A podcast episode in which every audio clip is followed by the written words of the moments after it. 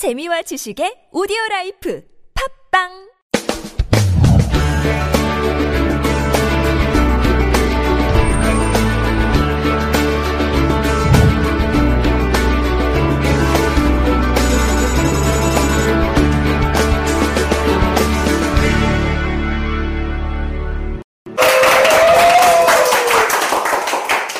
반갑습니다. 반갑습니다. 연달아 보니까 좋네요. 네, 좋습니다. 자, 오늘 제목은 내가 가질 수 있는 이 세상 최고의 권력은 여러분 제가 이번 주 토요일 날 국가고시를 친다고 말씀드렸죠. 너무 어렵습니다.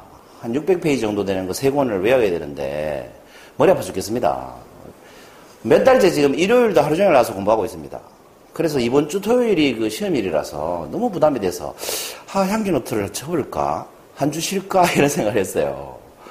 그런데 제가 수업 시간에 여러분 늘 하는 말 있죠. 이 대학원에 가서 바쁘기 때문에 지휘텔링 할 시간이 없다. 가 아니고 대학원 공부하는 걸 가져와서 지휘텔링으로 하면 되지 않느냐. 제가 이게 평소에 하는 말입니다. 그러니까 여러분 뭐 때문에 바빠서 뭘 못하는 게 아니고 그걸 같이 하면 되는 거죠. 그 대학원 가서 할 공부를 지휘텔링으로 하면 미리 하게 되잖아요. 학교 가서 할 공부를 미리. 나중에 복학하면 학교 가서 할 공부를 여기서 강의로 하면 안 하던 공부도 하게 되죠. 그렇지 않습니까? 그래서 제가 몸소 보여드리려고 지금 시험 치는 그 과목에 있는 내용 중에 하나를 제가 향기 노트로 가져와 봤습니다. 권력에 대해서. 예.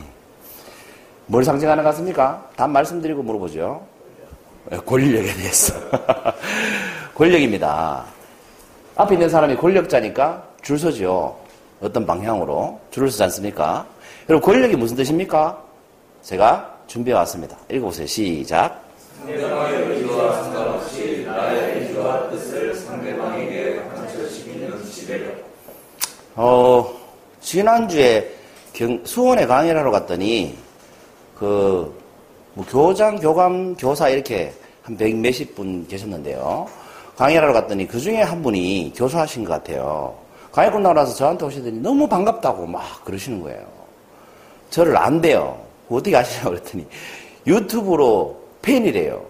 유튜브에서 향기노트를 듣고 있었대, 열심히. 그런데 이제 강사 소개를 하는데 보니까 향기나 김 소장 뭐 이러니까 설마 그 사람이겠나 하고 봤는데 그 사람이더래요. 그래서 너무 저보고 반가워하는 거 있죠. 그 기분이 왜 TV에서 보던 연예인을 길에서 실제로 본 것처럼. 아, 연예인이 이런 기분이구나. 조심해야 되겠다. 행동 거지를 조심해야 되겠다.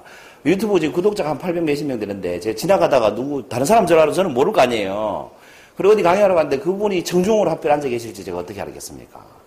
그러니까 여러분, 몸값 올라가기 전에 부지런히 친하게 지내세요. 네, 농담입니다. 어쨌거나, 권력이라는 것은 이 상대방의 의지와 상관없이 내, 내 마음대로 상대방을 어떻게 할 수 있는 힘이에요. 지배하는 거죠. 힘이에요. 이런 걸 권력이라고 합니다. 이 권력은 종류가 다섯 가지가 있습니다. 첫 번째, 읽어보세요. 광합적 권력 이렇게 읽어야 돼요. 그죠? 두 번째, 보상적 권력. 세 번째는 합법적 권력. 네 번째는 다섯 번째는 그거 참고 알아놓으시면 일생생활 도움이 굉장히 많이 될 겁니다. 왜냐하면 우리는 늘 권력 속에서 살고 있거든요. 여러분, 강압적 권력이라는 건 이런 겁니다. 벌 줄 수 있는 힘을 가진 사람한테 지배당하는 거. 저 사람이 나한테 벌 줄 수 있기 때문에 내가 저 사람 시키는 대로 하는 거예요. 그 상대방은 뭐예요? 강압적 권력을 가지고 있는 거예요. 내가 누군가에게 벌을 줄 수 있다. 그럼 뭐예요? 내가 강압적 권력을 가지고 있는 거예요. 그 상대방은 뭐 한다? 벌 안 받으려고 내 말을 듣는다는 거죠. 이해됐죠? 두 번째, 보상적 권력이라는 것은 뭐겠습니까? 보상해 줄 수 있기 때문에 말 듣는 거예요. 내가 돈이 많으면 돈을 줄 수 있죠. 재산이 많으면 재산을 나눠줄 수 있고. 이런 게 보상적 권력입니다. 우리 직장 다니시는 분들이 월급 받잖아요. 그럼 직 조직은 나한테 뭘 가지고 있어? 보상적 권력을 가지고 있어요. 내가 일 안 하면 뭐예요? 월급을 안 줘요. 그러니까 내가 일해야 돼. 이게 보상적 권력이에요. 근데 조직이 강압적 권력도 가지고 있죠? 내가 출근 안 하면 뭐예요?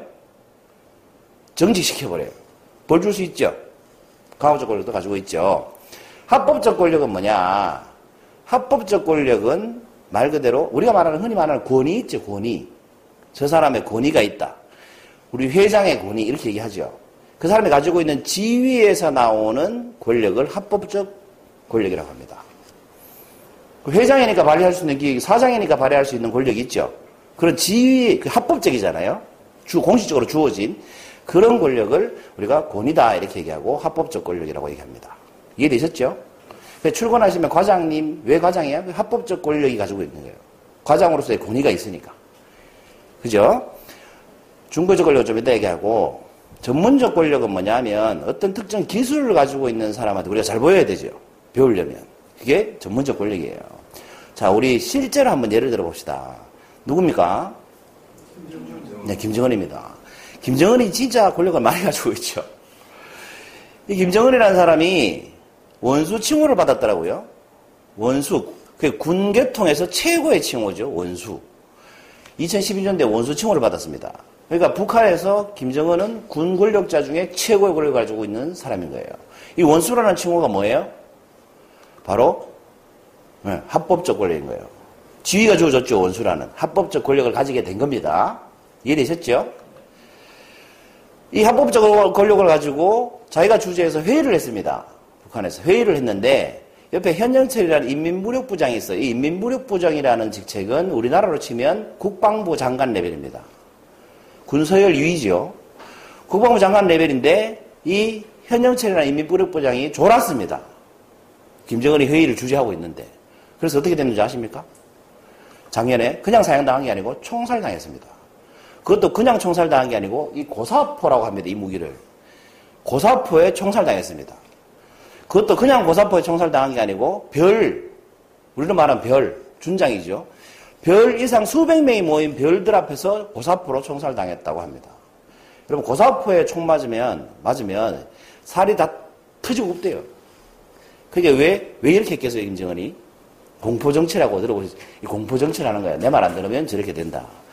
근데 이 현영철 저 사람은 왜 저랬냐면, 그냥 졸기만 해서 저런 게 아니고, 김정은이 three star 달아줬다가, 쉽게 말 예를 들자면, three star 달아줬다가, 뭐, 대대장, 뭐야, 중대장으로 강등시켰다가, 다시 별 달아줬다가, 막 이렇게 오르락 내리락 몇 년을 했어요. 나이도 많은데 이 새파란 게 말이에요. 서른 살 이상 어린 게. 그러니까 현영철에 몇 번 말을 안 들었습니다. 김정은의 지시도 안 듣고. 그러니까 김정은이 이 핑계로 졸았다는 핑계로 총살해버렸어요. 고사포. 이 TV에 이렇게 나왔었죠. 졸고 말듣고 했다는 사유로 고사포로 총살해버렸다. 이게 뭐예요? 광합적 권력입니다. 김정은에게 강압적 권력이 있었으니까 총살시킬 수 있었죠. 벌 준 겁니다. 그런데 원래 7월 달에, 7월 달 맞죠?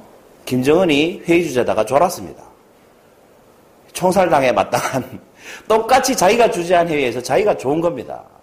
그래서 behind story는 이날 이후에 김정은이 엄청나게 보안을 강화해가지고 평양 시내에 자기 숙소 인근 모든 건물을 가택 수색까지 해가지고 암살 당할까봐 보안을 몇 배로 늘렸다고 합니다. 자기가 졸아가지고. 그럴만하지 않겠습니까?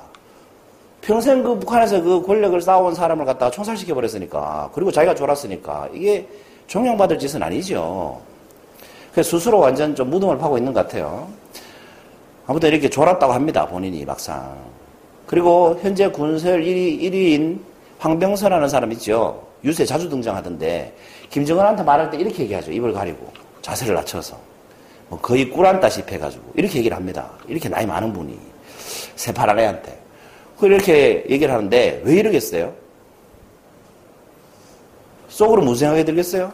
아이고 살아남으려면 내가 무릎 꿇고 입 가리고 얘기할 수밖에 없지 이런 생각이 들지 않겠어요? 좋아서 하겠습니까 여러분? 좋은 좋아서 하는 것 같진 않아요. 우리가 그냥 상식적으로 생각해도 그러니까 이거는 이 황병서라는 사람이 이렇게 하는 이유는 김정은이 무슨 권력을 가지고 있기 때문에? 아니에요. 아주 벌 안 줬잖아요. 보상적 이런 걸 이제 보세요. 보세요. 벌 줄 수도 있는데 안, 주, 안 줘도 그건 뭐예요? 그것도 보상이에요. 자를 수도 있는데 안 자르고 놔두면 뭐예요? 그것도 보상인 거죠. 어쨌든 이런 보상적 권력도 김정은은 가지고 있습니다. 그런데 이것도 behind story를 보면 이렇습니다.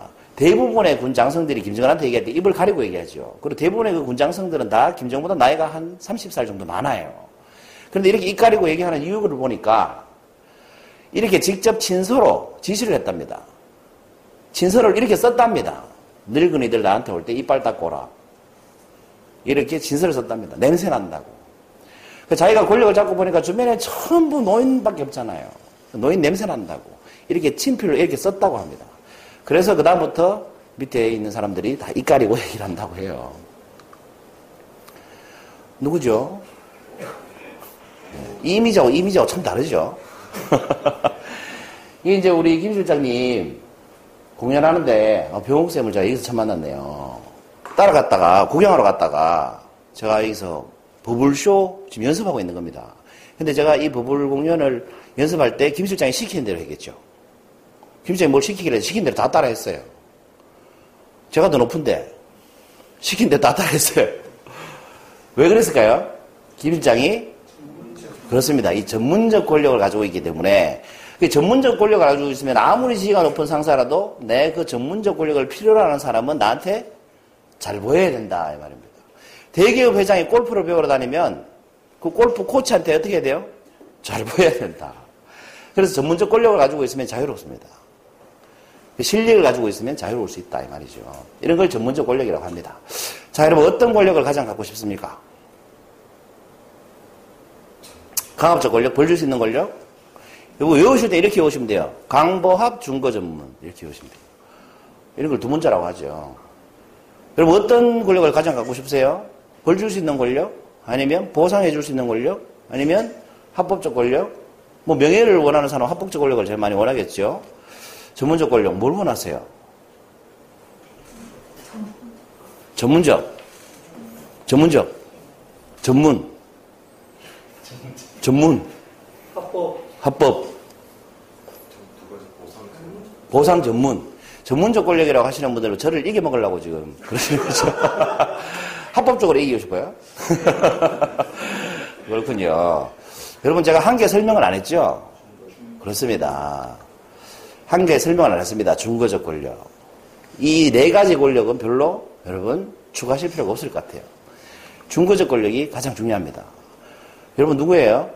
동상 어떤 분의 동상입니까? 써 있죠 한문으로 신순겸 장군상이라고 써 있죠. 신순겸 장군이 어디서 죽었습니까? 어디서 돌아가셨어요? 무슨 전투? 공산 전투에서 돌아가셨죠. 여기서 말하는 공산이 어디예요? 팔공산 아닙니까? 팔공산이 왜 팔공산인지 아세요? 여덟 명의 공신을 기린다고 해서 팔공산입니다. 그 중에 한 명이 신순겸이죠. 신순겸 장군이 여기서 왜 죽었느냐 그러면 견훤한테 공격하러 갔다가 도로 포위당해가지고 왕건이 죽게 생긴 거예요. 그래서 신순겸 장군이 대신 왕의 복장을 하고 적지로 나가서 죽고 그, 다에, 그 사이에 왕건은 도망을 갔죠. 그래서 사, 왕건 살리려고 대신 죽은 겁니다. 누구예요? 왕건 살리려고 대신 죽은 겁니다. 어떤 분은 이렇게 얘기하면 최수정 살리려고 죽었네. 이렇게 얘기하는데 최수정이 아니고 왕건 살리려고 죽은 겁니다. 그러면 재수에 가지고 있는 권력은 뭡니까? 이게 바로 중거적 권력이라는 거예요. 신순겸 장군이 왕건 때문에 왕건한테 괜히 죽으려고 하진 않았을 거예요. 괜히 대신 죽진 않았을 거라는 거지. 그리고 죽으러 갈 때 왕건이라는 사람이 죽으러 가라라고 하지도 않았어요. 엄청나게 말렸죠. 내 대신 죽으면 안 된다고. 그 부활을 아끼니까.